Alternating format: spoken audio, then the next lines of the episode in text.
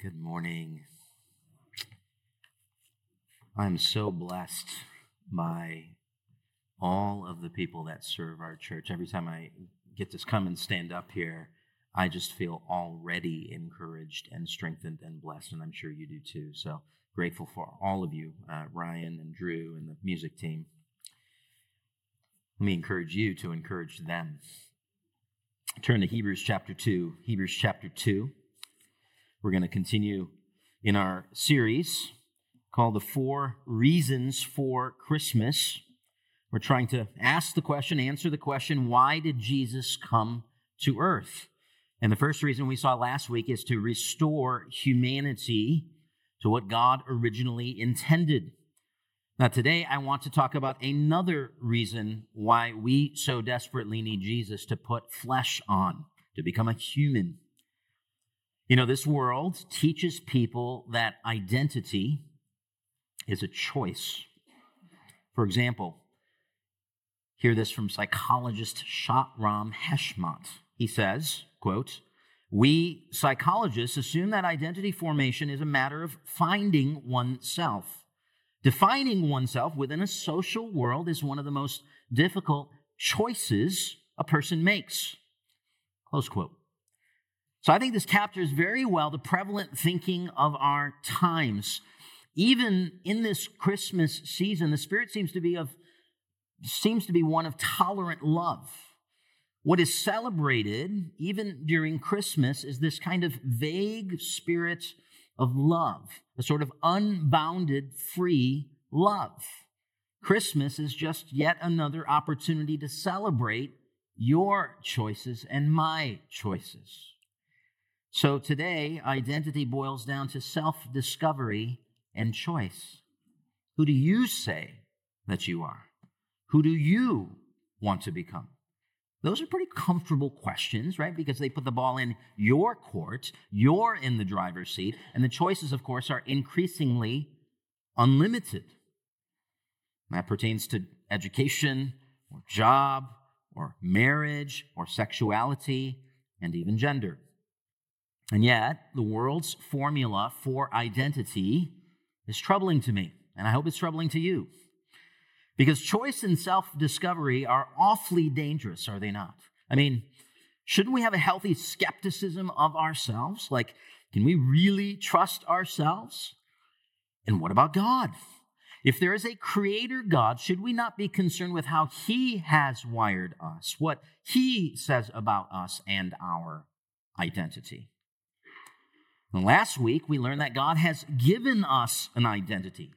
We to bear his image and rule on his behalf and spread his rule and spread his fame by multiplying.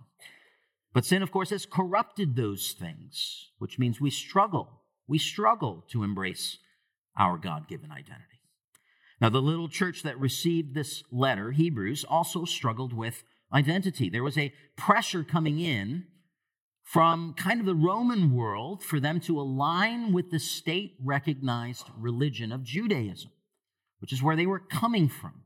And so there was these false teachers who were offering a gospel of works, which asked them, hey, who do you want to become? You're in the driver's seat. Just check off some boxes, obey these laws, and you can kind of slip back into Judaism and you'll be all fine, and God will accept you. So this little church was tempted to find their identity in religious performance. Well, friends, for Christians, identity isn't a choice, is it? Identity is a merciful provision. Identity isn't self discovery, identity is new birth. Identity is resurrection. Identity is sonship. Let's read our passage now, Hebrews 2, starting in verse 10. Hebrews 2, starting in verse 10.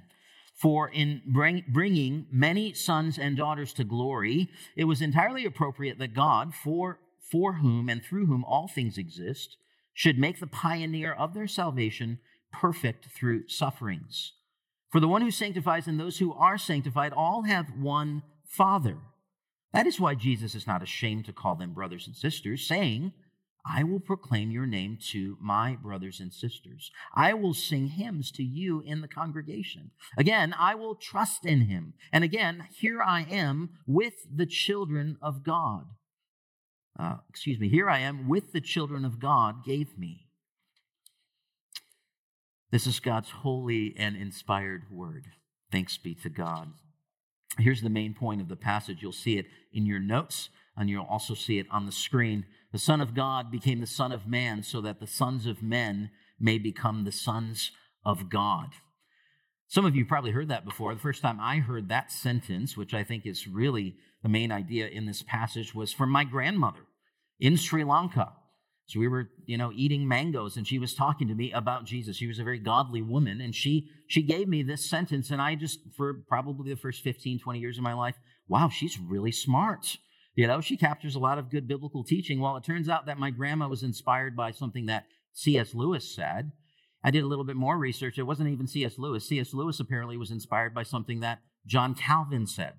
So we got to give credit to where it's due. Not my grandma, not C.S. Lewis. This sentence originates actually from John Calvin. And I really think it's a beautiful sentence, is it not? The Son of God became the Son of Man so that the sons of men may become the sons of God. That's what this passage is about.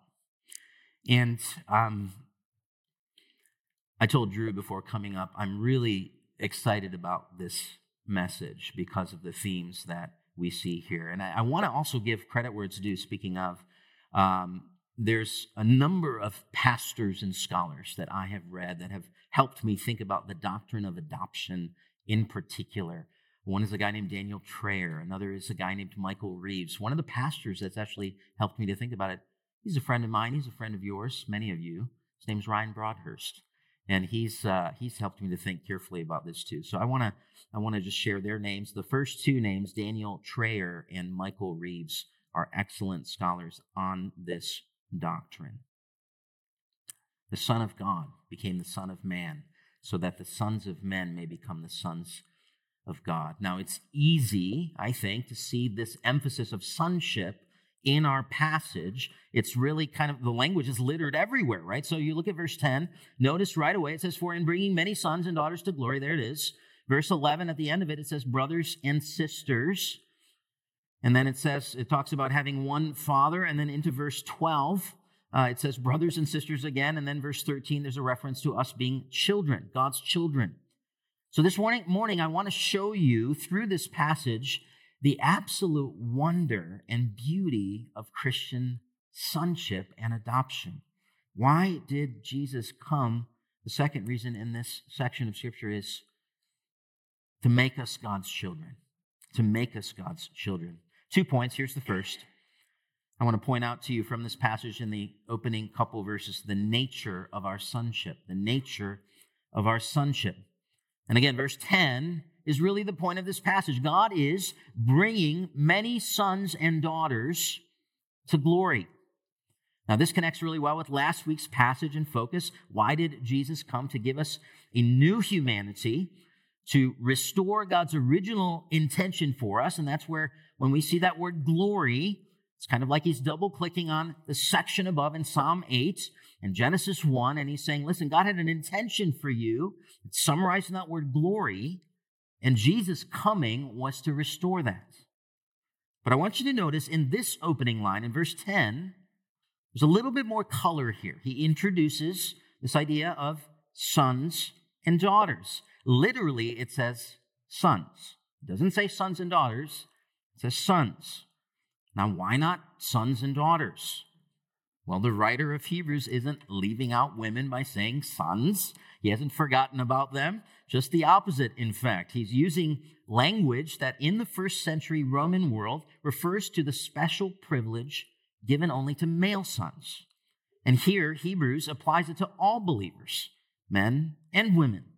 So Christian women shouldn't resent being called sons just like Christian men shouldn't resent being called the bride of Christ. These are metaphors, right? So then they're, they're, they're chock full of meaning and insight, and they've got power to them. But don't be offended, ladies, and don't be offended, men. And these metaphors are used not to limit our identity, but actually to expand our identity. All Christians, men and women, are, according to the writer of Hebrews, called God's sons. And thus, they enjoy all the privileges and promises and rights of spiritual sons. Now, what does it mean to be a son of God? Well, I think, first of all, it's tied to image bearing. We are now part of God's new humanity, just like firstborn sons resemble their fathers. We Christians, as sons, share a resemblance with our heavenly Father. But I think it's also tied to the idea of spiritual inheritance. Just like firstborn sons have an inheritance, we too, through Jesus, have this unfathomable spiritual inheritance stored up for us in heaven, as Jesus would say. Unimaginable blessings, unimaginable riches that we have access to in some ways today, but especially tomorrow into the next age. So there is this kind of opening salvo of truth here in this opening line, and it must have been deeply encouraging to this fledgling little church. The writer of Hebrews is essentially saying, listen, you might be small, you might be struggling, you might feel pressured, but do you see what God has made you? You are sons with a restored glory, with a new inheritance. Brothers and sisters, I don't know your present discouragements and disappointments with life. No matter what it is, this truth can be a healing salve for you. You are sons of God. You are sons of God. Nothing will ever change that. Nothing can compete with that. Nothing is more valuable than that. So, sonship is the goal, but how do we get there? And that, that's what kind of the rest of these uh, phrases in the next couple of verses, I think, explain. Notice verse 10, it continues on. For in bringing many sons and daughters to glory, it was entirely appropriate that God, for whom and through whom all things exist, should make the pioneer of their salvation perfect through suffering. Now, this verse is jam packed with truth. Notice the language. It was entirely appropriate or it was entirely fitting. And what he's saying is that Jesus' sufferings, his cross suffering in particular, is the most fitting and most God worthy way of salvation. And why is that? Well, it's fitting because, first of all, this work of salvation fits God's relationship to the universe. Notice it says, God for whom and through whom all things exist. So God is the goal and he is the author of creation. And correspondingly, Jesus is the author and goal of salvation. The work of creation is entirely the Lord's work. The work of salvation is also entirely the Lord's work. Just as God meticulously pours himself into the work of creation, so the author of salvation, Jesus, pours himself through his suffering to save us. You know, some people believe that a suffering Savior does not fit with this idea of a sovereign God. It doesn't jive. A God who suffers must be a weak God. Well, the writer here is arguing the exact opposite points. Do you want to see the character and the power of God? Sure. Start with creation. Turn your face like a astronomer to the Milky Way. Let your mind go 600 trillion miles to the edge of that galaxy and, and visit the neighboring galaxy. So, yeah, yeah, kind of go there, but but but but as you do that you're going to see something of him for whom and through whom all things exist. That's a good starting place but don't stop there. You must look to god's final word and that of course is his son jesus. That's where things really blow up. That's where things really culminate and climax and crescendo. That's why we sang that song just a few minutes ago, Come Behold This Wondrous Mystery. It's a song that captures kind of the crescendo, the entire Bible that lands in Jesus. Friends, Jesus, in Jesus or with Jesus, you have an even greater display of God's power and his character than the cosmos holds. Now, notice it's also fitting because this work of salvation gives us a perfect Savior. You see that the, at the end of verse 10. God made, uh, God the Father made Jesus the pioneer of our salvation. The word translated pioneer is archegos. You can hear archetype from that. This is a really cool concept. I, I want you to get this. The idea here is trailblazing. So the New Testament presents Jesus as the firstborn of a new creation. Uh, of the first man of God's new humanity.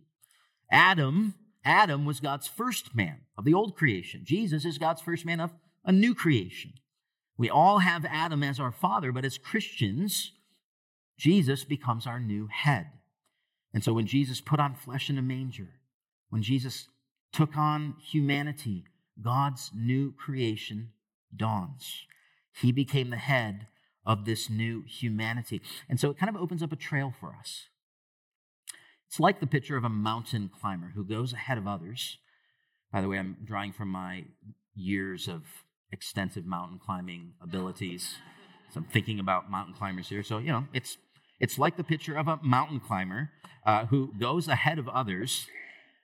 What does this mountain climber do? He's chipping away at footholds, he's inserting pitons, he's extending the rope to um, his partners down below.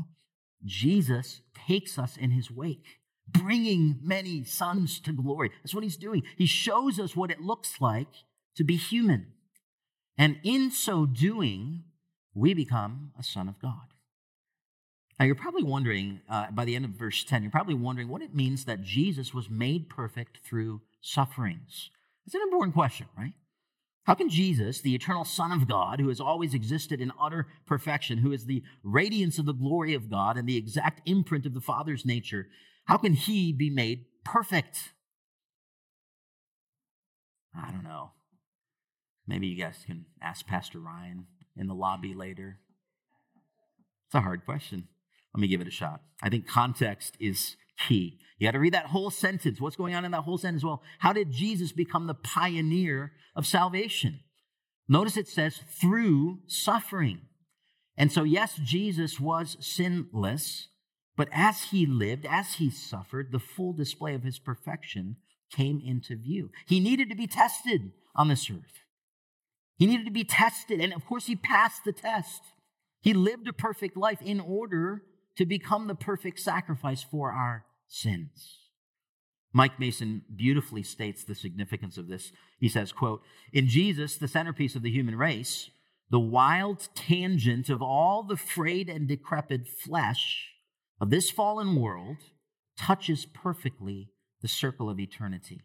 Striking poetical language right there. I think it's really helpful. And what occurs as a result of this kind of decrepit flesh touching the divine? Well, Jesus becomes the trailblazer of our salvation. That's kind of the logic of this passage, in particular, verse 10.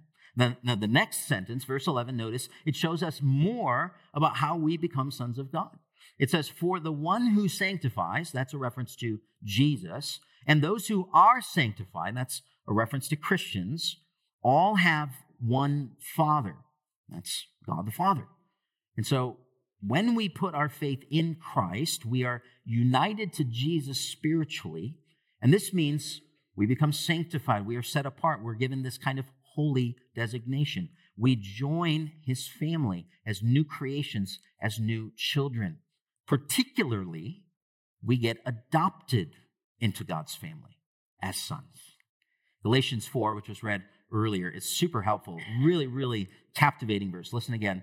When the time came in completion, when the time came to completion, God sent his son, born of a woman, born under the law, to redeem those under the law, so that we might receive adoption as sons.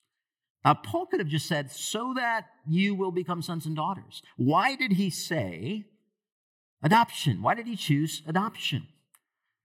Well, it's helpful to consider the first century context and Roman adoption practices in particular. So, how many of you have seen Ben Hur? Old Ben Hur, not the new one. Don't don't bother with the new one. Charlton Heston. Okay, so with Jenny and I were with some friends yesterday. We were talking about our top five movies. Ben Hur is certainly in my top five. Excellent movie. You got Charlton Heston in there, and uh, it's a story about a former Jewish prince, and he becomes a slave, and there's all kinds of uh, interesting uh, moments there. And then he's adopted uh, in this great turn of events, he's adopted by a Roman proconsul. And it's this beautiful scene. He's at a party, very moving scene, and uh, he's, he's kind of made to be this guy's son. And so we have to understand that in the Roman world, a childless, wealthy man could adopt one of his servants. And at the moment of adoption, the slave ceases to be a slave and receives a new name and all the financial and legal privileges of being a son. But here's the crazy thing you could disinherit your biological heirs, you could not disinherit your adopted heirs. Isn't that interesting? So in Galatians, Paul is emphasizing the permanence of our spiritual adoption. We are forever God's children. Friends, salvation isn't just Jesus unlocking the doors to your cell after decades of solitary confinement and he hands you a couple bucks and he tells you, go figure it out. No, Jesus rescues us when we are on death row. He ships us home. He throws a parade for us. He hangs a medal around our neck and he invites us into the very living room of God because we are now family. It's not just that God coldly conveys a not guilty verdict on you. It's God tenderly saying to you, You are now mine. You are mine.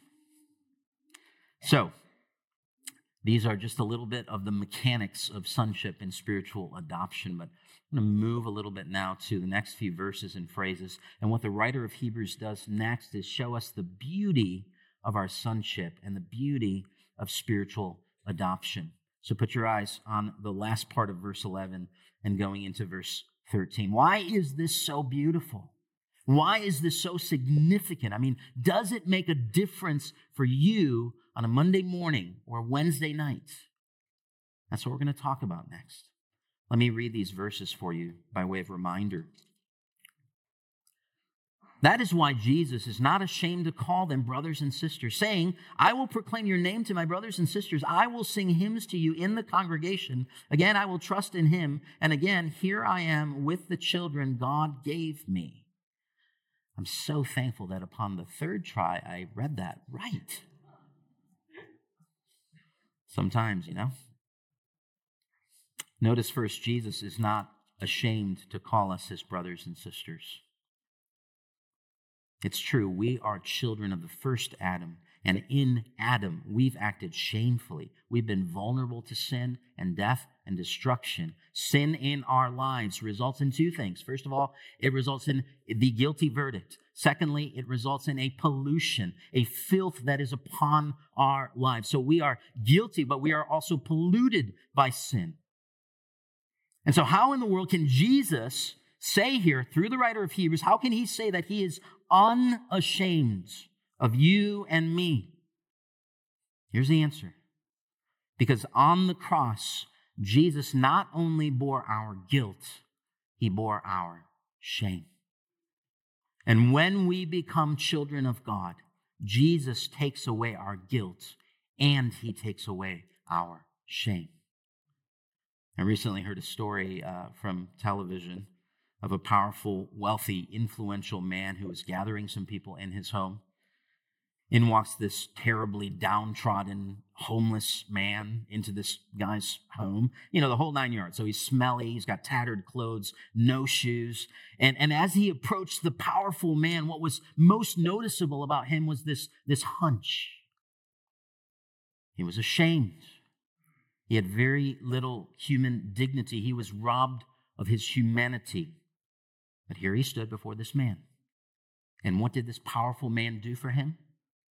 He snapped his fingers, he called his man over, and he got him cleaned up. He gave him new clothes, he gave him new shows, shoes, he gave him a shower.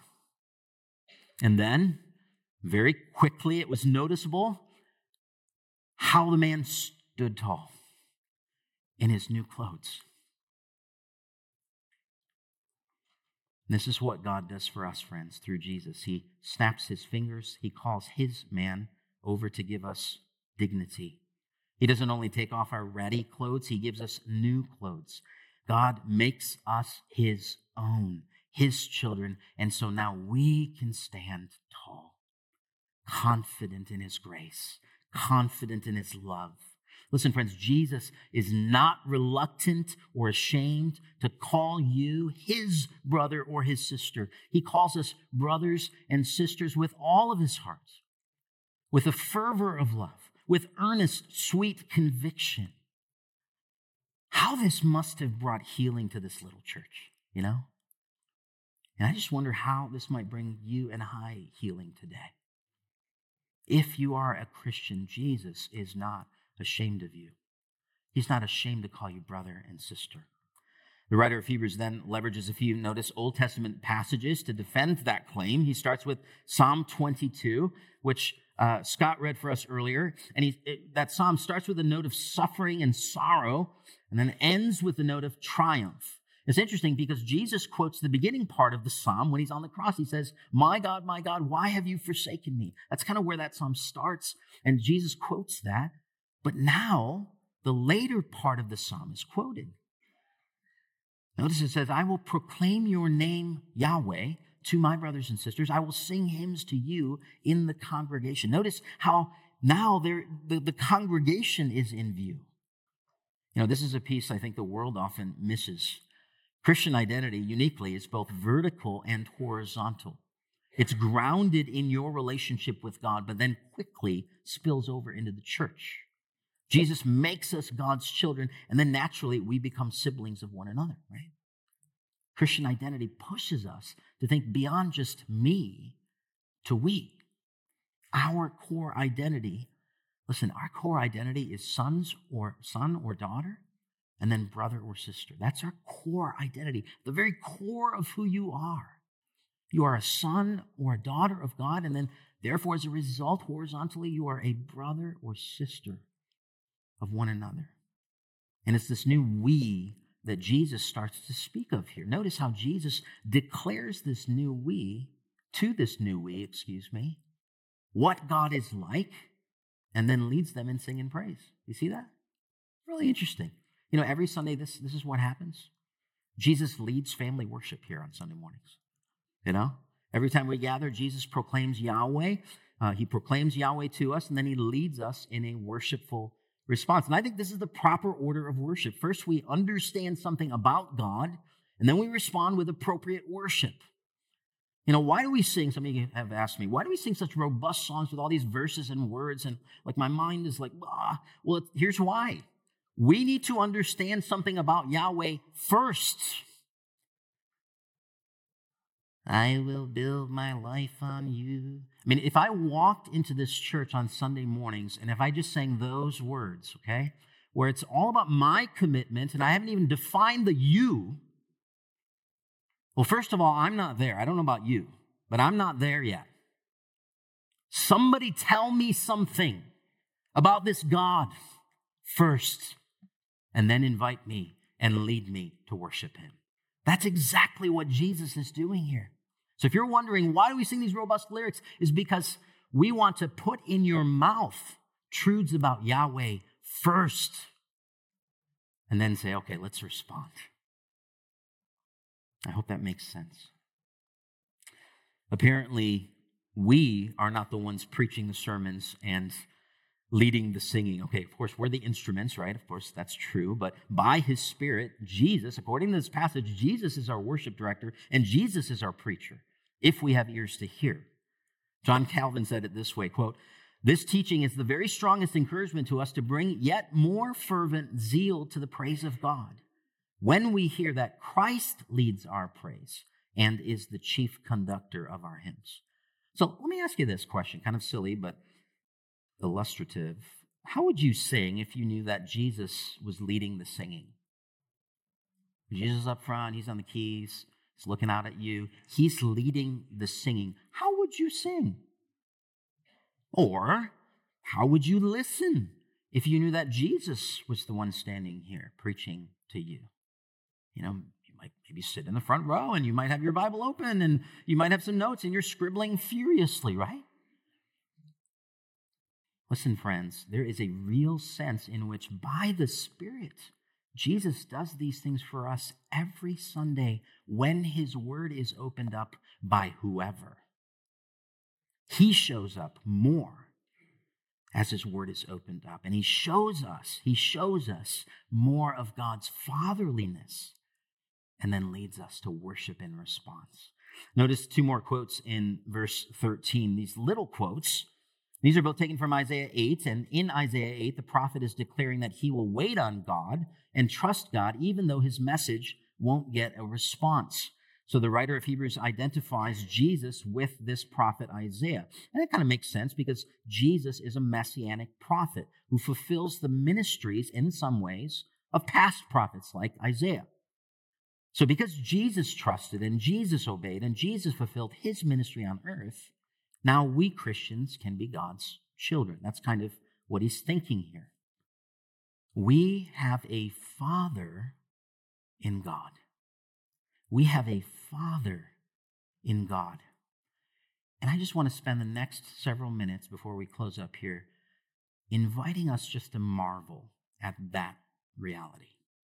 Because of Christmas, because Jesus came to earth, we have God as our Father.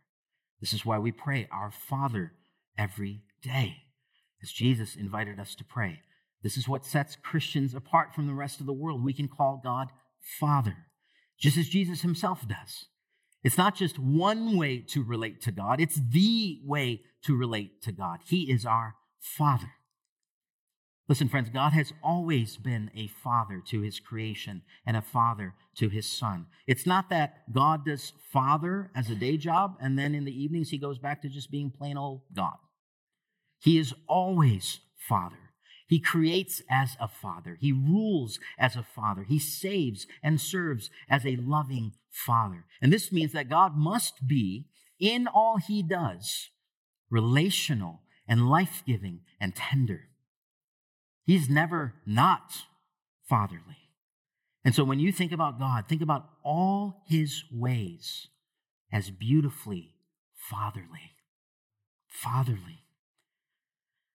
Now, human fathers have a special role in our lives, don't they? There's a privilege to being a father. It sets the tone for how our kids will view God someday. So if you're a dad here, I'm a dad, you're called to live and love your kids in such a way that when they learn that God is their father, they will only smile. What a privilege that is. But of course, some of us didn't smile when we learned that God is a father. Some of us find it difficult to think about God as father. Maybe you and your dad didn't get along. Maybe you didn't know your father. Maybe he was emotionally distant. Maybe he was a scary authoritarian always wagging his finger at you, always looking over your shoulder. Nothing you did was ever good enough. And when you messed up, there was always strings attached. You know, I forgive you, but I forgive you, but you better not do that again. I forgive you, but how does this make me look? I forgive you, but you're going to pay for this. Friends, there are no I forgive you buts with our Heavenly Father. Our Father doesn't hold things over your head, He doesn't mock your weakness or kick you when you're down. He's not secretly bitter with you. God never tires of you coming to Him in desperation. He's never irritated with your weakness. He's never put off by your neediness.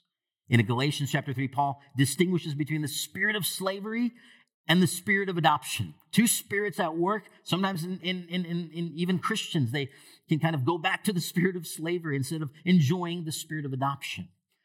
And the spirit of slavery says something like, you know, I messed up and my dad's going to kill me. The spirit of adoption says, I messed up and I'm going to call dad. One operates out of a posture of fear the other out of relational confidence and love. One is about karma, the other is about grace, right? Most people in our culture today operate on a karma based worldview. You know, good people get good things for doing good things, bad people get bad things for doing bad things. That's just kind of how the universe works. You know, you scratch someone's back and you're going to get something back. And if you don't, then you're not going to get anything. Friends, with karma, you get what you deserve. With the gospel, Jesus gets what you deserve, and you get what he deserves.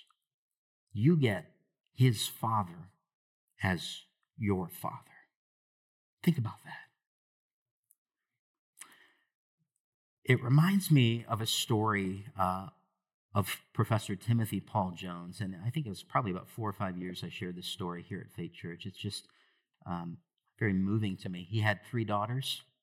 His middle daughter was adopted by another family before she came into his family. And that prior family had good intentions, never, uh, though, really integrating that adopted daughter in with the biological kids. And with this first family, when, whenever they go vacation in Disney World, they'd leave the adopted daughter with a friend for some reason. And the girl thought, I must have done something wrong. By the time Timothy Paul Jones and his wife got her, she'd heard all about Disney, but she'd never been to Disney World. And as soon as they found that out, they made plans to take her to Disney World, of course. But then, as the time got near, the prospect of going to Disney World produced this kind of devilish behavior about her. She was stealing food and lying a lot and whispering insults that are carefully crafted to kind of jab at her siblings. And so, as time got closer, her behavior actually got worse. And so, Timothy pulls his daughter on his lap. And she says, I know what you're going to do. You're not going to take me to Disney. A thought actually hadn't crossed his mind. Downward spiral kind of made sense of her behavior. She knew she couldn't earn her way, and she had already failed that test. She was living in such a way that placed her as far from Disney as possible. And he was tempted to turn her fear into his advantage. If you don't start behaving better, we're not going to take you. But he didn't cave to that. He told her, Is this trip something that we're doing as a family? She nodded. Are you a part of our family? She nodded. Well, then you're going. There may be some consequences because of some of the things you've just done, but you are a part of this family. And from that point on, as you might imagine, her behavior actually got worse. For the first evening in the hotel room after day one of Disney, there was a different response. She was tired, and you know, kind of the months long facade slowly faded. And he prayed for her. And he asked her, How was your first day? And she said, I finally got to go to Disney. And it wasn't because I was good, it's because I'm yours.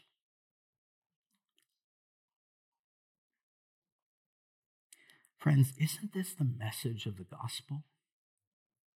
Isn't this the message of Christmas? We can call God Father. We can be His children, not because we are good, but because we are His. Not because of our own goodness or how hard we worked or our religious performance or lack of performance or whatever, but because God made us his own by sheer grace. So if you're a Christian, you are his son, you are his child. And this is the most important thing about you not your weight or your height or your skin color, not your job or your degree or the number of letters after your name, not your social status or your likability or your popularity, not your sexuality or your gender, not your academic prowess or your ministerial accomplishments. You can enjoy God as your father and Jesus as your elder brother and new siblings in your church, not because you are good, but because you are His. Because God did all the work through His Son to make us his sons and daughters. If you're not a Christian here today, uh, just about everything I've spoken to you about today is actually not for you. Not yet, at least. You are on the outside of this family and this sonship. There is an inside and there's an outside with Jesus. You either have new clothes or you're still wearing those ratty clothes.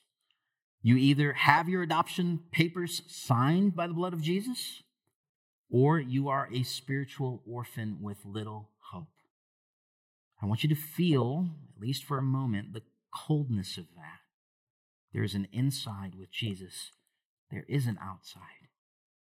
But today, if you put your faith in elder brother Jesus, if you repent of your sins, if you follow this trailblazer, the trailblazer of this new humanity, you can join our spiritual family.